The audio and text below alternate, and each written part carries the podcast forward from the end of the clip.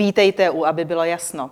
Víte, že vláda na poslední chvíli najala zahraniční firmy, aby jí pomohly řešit energetickou krizi?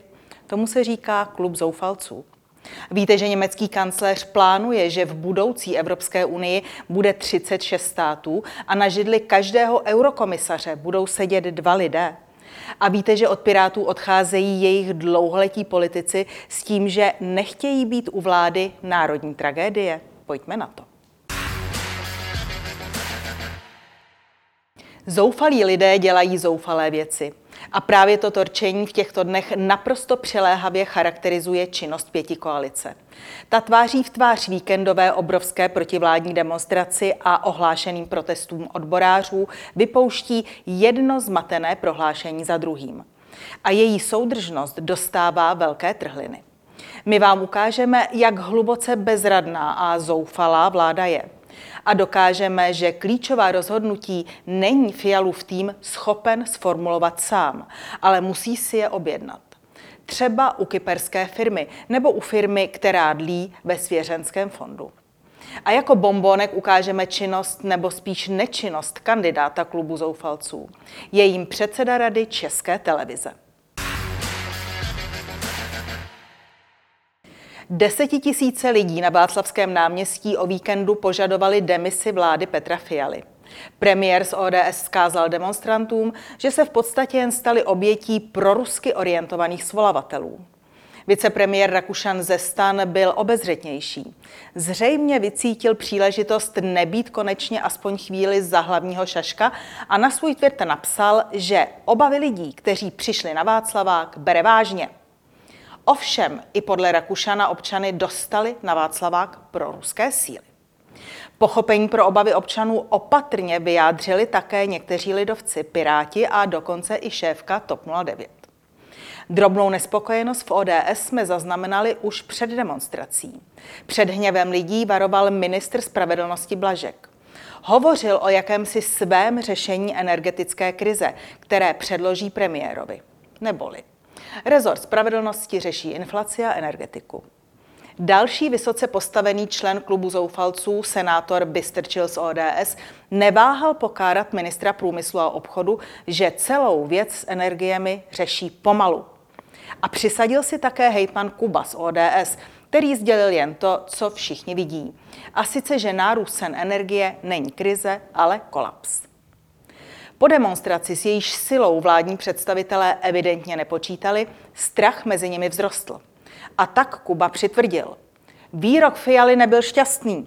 Vláda musí dát lidem najevo, že je situací provede. A Rakušan, ten se opřel do vlastního ministra průmyslu. Měl prý lépe komunikovat. A tak ministr průmyslu a obchodu Síkala ze stan hned poslušně dorazil do přátelského prostředí České televize do otázek Václava Moravce.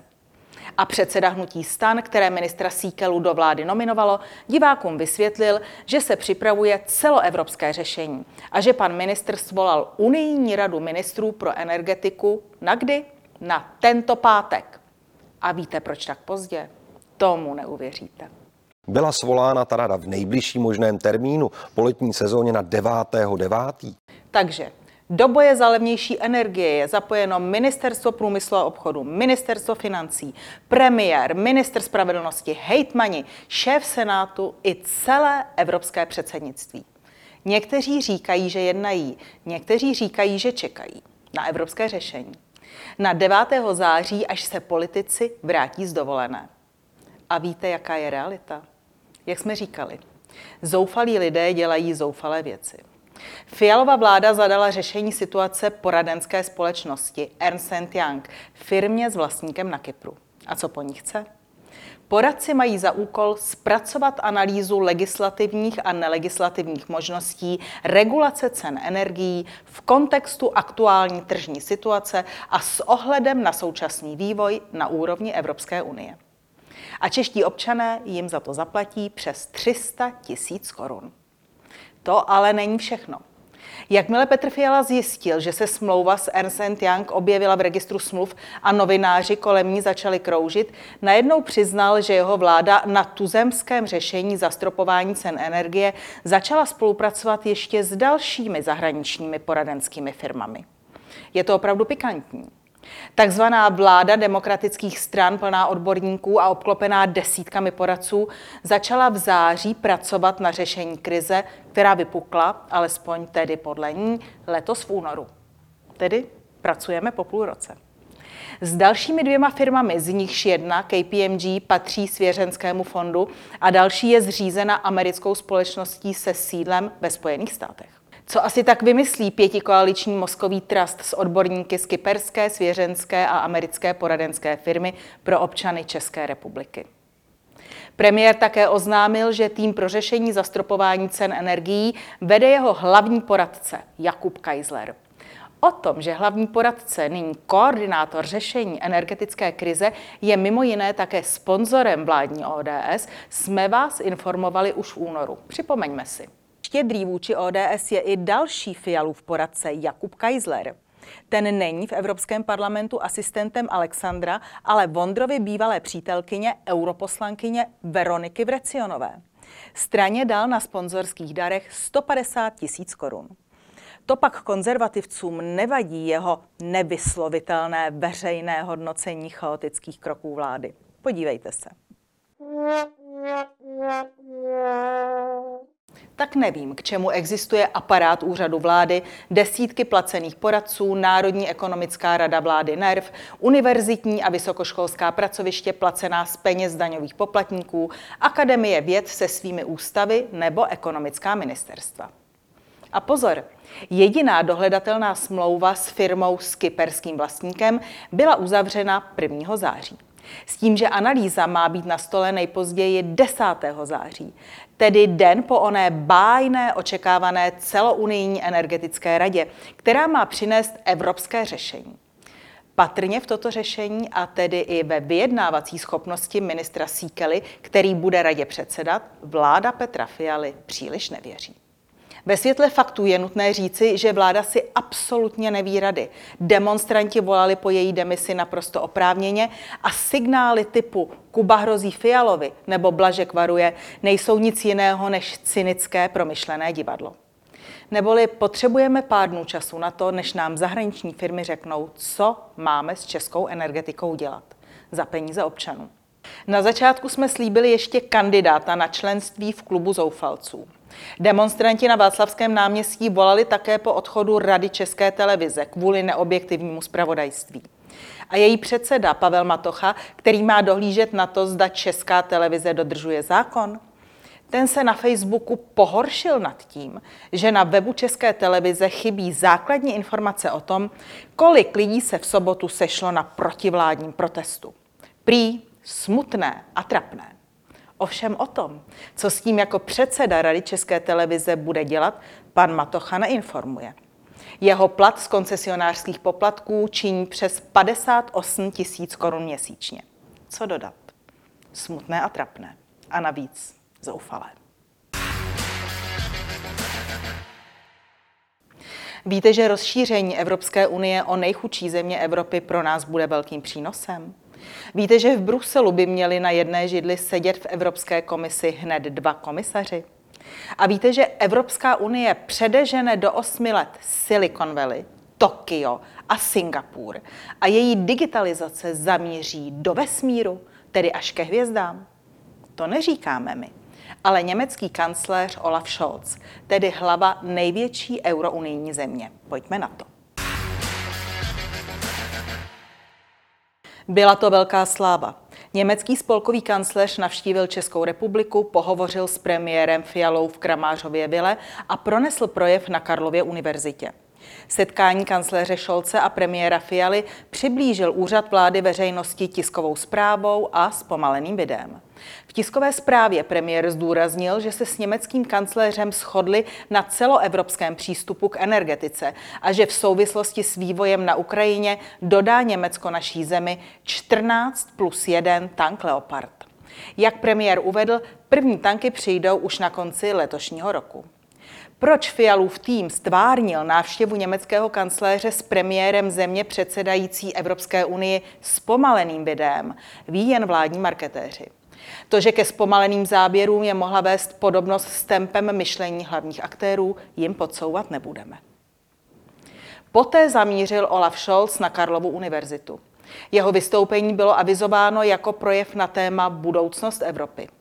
Oficiální stránky německé vlády uvedly, že spolkový kancléř zaujme stanovisko k evropské politice a pohovoří o dopadech bodu obratu na Evropskou unii s ohledem na válku na Ukrajině. Prostřednictvím videa jsme na akci zavítali a nestačili jsme se divit. Na naší nejstarší a nejvýznamnější univerzitě nezazněly ani fanfáry, ani státní hymny, jak tomu bylo například při návštěvě německého spolkového prezidenta. Za to zazněl rozechvělý hlas rektorky Karlovy univerzity Králíčkové. Poslechněte si, jak máme neutrální, nestranou a sebevědomou akademickou půdu. S velkým napětím očekáváme, pane kancléři, vaši přednášku k budoucnosti Evropy, o níž již předem informovala světová média. Nemusím vás, pane kancléři, ujišťovat, že Karlova univerzita ve všech ohledech usiluje o nalezení cest, jež by přispěly k jejich řešení. Ovšem skutečná řešení těchto krizí jsou pouze společná. Evropská, mezinárodní. Jsme rádi, že je to právě Univerzita Karlova, která, kde k této debatě přispějete. Vítejte u nás a laskavě vás tedy poprosím nyní o přednešení vaší přednášky. Než půjdeme dál, malá odbočka. Podívejte se, jak to vypadalo ve staroslavné aule Karolína při podobné příležitosti, tedy při návštěvě německého prezidenta. Profesoři v talárech, hymny obou států, přítomný prezident, důstojný rektor Tomáš Zima. Co se za osm let stalo s naší nejstarší univerzitou? Proč zapomněla na svou tradici? Proč proměnila téměř 700 let starou slavnostní aulu v tělocvičnu pro okresní přebor? To asi ví jen vedení Karlovy univerzity. Ale zpět k projevu německého kancléře Scholze o budoucnosti Evropy. Německý kancléř prohlásil, že Česká republika vede Evropu správným směrem a naše předsednictví v Radě Evropské unie má plnou podporu Německa. Podle něj musíme společně bránit evropskou myšlenku a proto bude Evropa podporovat Ukrajinu ekonomicky, finančně, politicky, humanitárně a také vojensky tak dlouho, jak to bude nutné. Budeme také společně budovat moderní ukrajinskou armádu, která bude schopná bránit trvale svou zem. A role Německa? Poslechněte si. Dokážu si například představit, že Německo převezme hlavní odpovědnost za organizaci ukrajinského dělostřelectva a protivzdušné obrany. Neboli Česká republika se svou historickou zkušeností bude mít na západní straně stále sílící Bundeswehr a na východní straně německém organizované dělostřelectvo a protivzdušnou obranu. Pojďme dál. Kancléř Scholz prohlásil, že v zájmu Evropské unie je rozšířit ji až na 36 států. Tedy, aby do ní vstoupila Ukrajina, Moldavsko, Gruzie a šest států západního Balkánu. A chtěl bych ještě výslovně dodat, rozšiřování EU směrem na východ je pro nás všechny přínosem. Pokud jde o přínos, připomínáme, že Albánie, Moldavsko, Gruzie a Ukrajina jsou čtyři nejchudší země Evropy. Olaf Scholz dále oznámil, že je velkým štěstím, že dnes v Bílém domě sedí Joe Biden. A pokud jde o budoucnost, pak máme v Evropské unii šanci vtisknout 21. století evropskou tvář. A víte proč? Jak uvedl německý kancléř, jsme Unie s největším vnitřním trhem na světě a se stabilními demokraciemi. Ovšem, fakta, ta hovoří zcela jinak. Jednotný trh Evropské unie tvoří zhruba 450 milionů lidí. Jednotný vnitřní trh Indie je dvakrát tak velký a vnitřní trh Číny je dokonce trojnásobný. A pokud jde o ony stabilní eurounijní demokracie, stačí připomenout předčasné volby v Portugalsku, v Bulharsku a v Itálii, politickou krizi na Slovensku, volání po demisi vlády v České republice nebo permanentní vládní krizi v Belgii a ústavní krizi ve Španělsku. Prostě největší vnitřní trh a stabilita jako řemen. Ale pojďme dál. V souvislosti s rozšířením Evropské unie až na 36 zemí hovořil německý kancléř také o reformách. A pozor, zdůraznil, že evropské předpisy lze měnit velmi rychle a smlouvy nejsou vytesané do kamene. Chce, aby v souvislosti s rozšířením z unijních smluv postupně zmizelo právo veta jednotlivých států. Chce zvýšit počet poslanců Evropského parlamentu. Teď jich je 751. A pokud jde o počet evropských komisařů, tak těch může být klidně 36, aby každá země měla toho svého. Ale pozor, aby nevzniklo příliš mnoho nových úřadů, budou dva eurokomisaři sedět na jedné eurounijní židli. Poslechněte si. Proč by ale nemohli dva členové komise společně odpovídat za jedno generální ředitelství?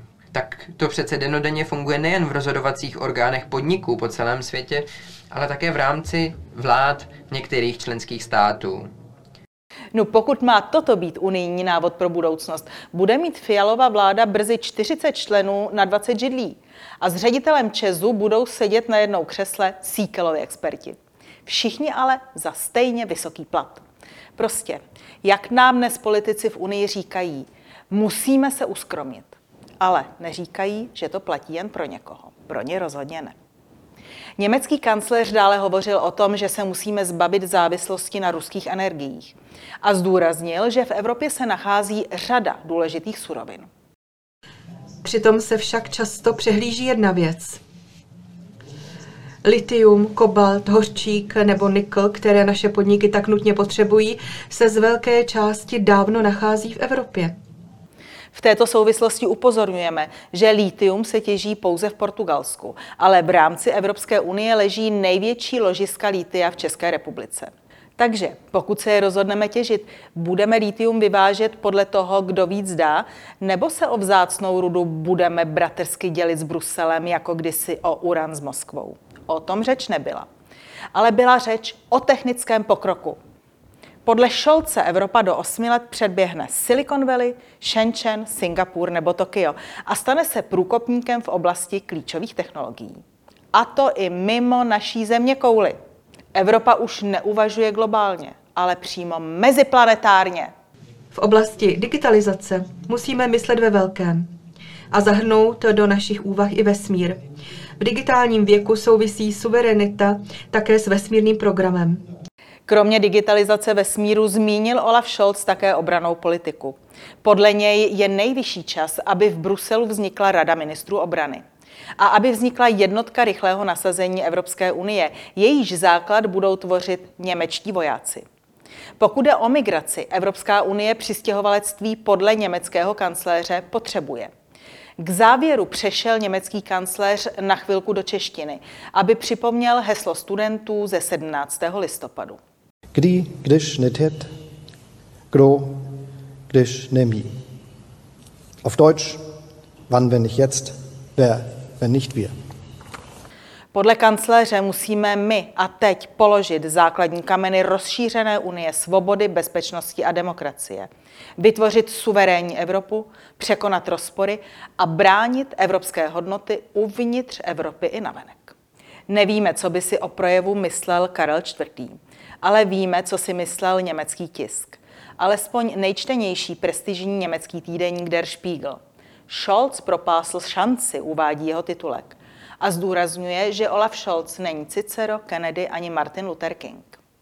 Jeho projev o evropské politice přirovnává k nedělnímu křesťanskému vysílání. Podle týdeníku Spiegel nedal kancléřův pražský projev odpověď na základní otázky.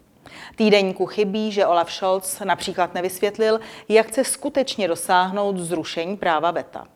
Kancléř dostatečně neobjasnil, cituji, proč by měl Orbán hlasovat pro vlastní zbavení moci, říká týdeník doslova. Českou republiku týdeník nezmiňuje. Asi má v tom, jak by hlasoval český premiér, jasno. Je to tady. Pirátská loď se potápí, členové prchají. Komunální volby se blíží a strany zahajují ostrou fázi volební kampaně. To udělali i takřka neviditelní piráti. Svou kampaň do podzimních voleb zahájili s heslem Odvaha dělat, co je správné. Zajímalo nás, zda takto vidí své stranické vrcholné pirátské kapitány také členská základna. A po delším čase jsme navštívili naše oblíbené Pirátské fórum. Mimochodem, otevření a transparentní Piráti své fórum stále více a více uzavírají pro veřejnost. Ale i to, co tam zbývá, stojí za pozornost. Představte si, že pirátský škuner opouštějí jak plavčíci, tak dlouholetí lodní důstojníci. Pojďme na to. Z Pirátské strany odešla v posledních několika týdnech řada členů, kteří si evidentně nemyslí, že Piráti mají odvahu dělat to, co je správné. A protože jde ve směs o dlouholeté pirátské straníky, odchody se neobešly bez řádného bouchnutí dveří. Tak například. V srpnu ukončil členství architekt a předseda zastupitelského klubu Piráti a Zelená pro jedničku v Praze 1, architekt Tomáš Vích, který s Piráty spolupracoval od roku 2014. A důvod? Uvedl jen, že přeje Pirátům sílu vyhnout se pokrytectví, méně mluvit a lépe chápat souvislosti.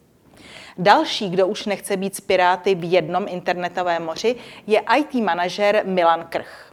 Ten byl členem Krajského združení Středočeského kraje a členství u Pirátů ukončil k 1. září.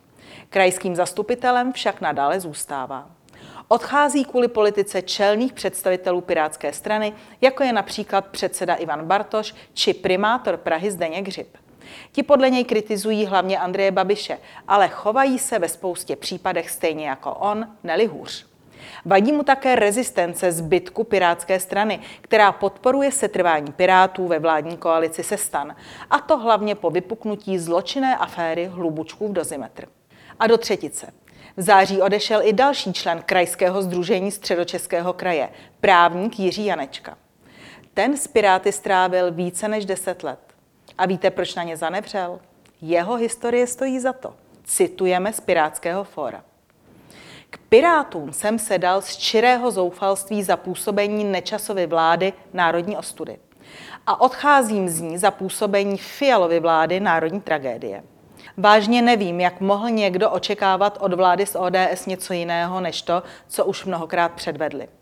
Mám určité zděděné závazky, pokračoval, které mi neumožňují působit ve straně, pro kterou je vlasti zrada programem.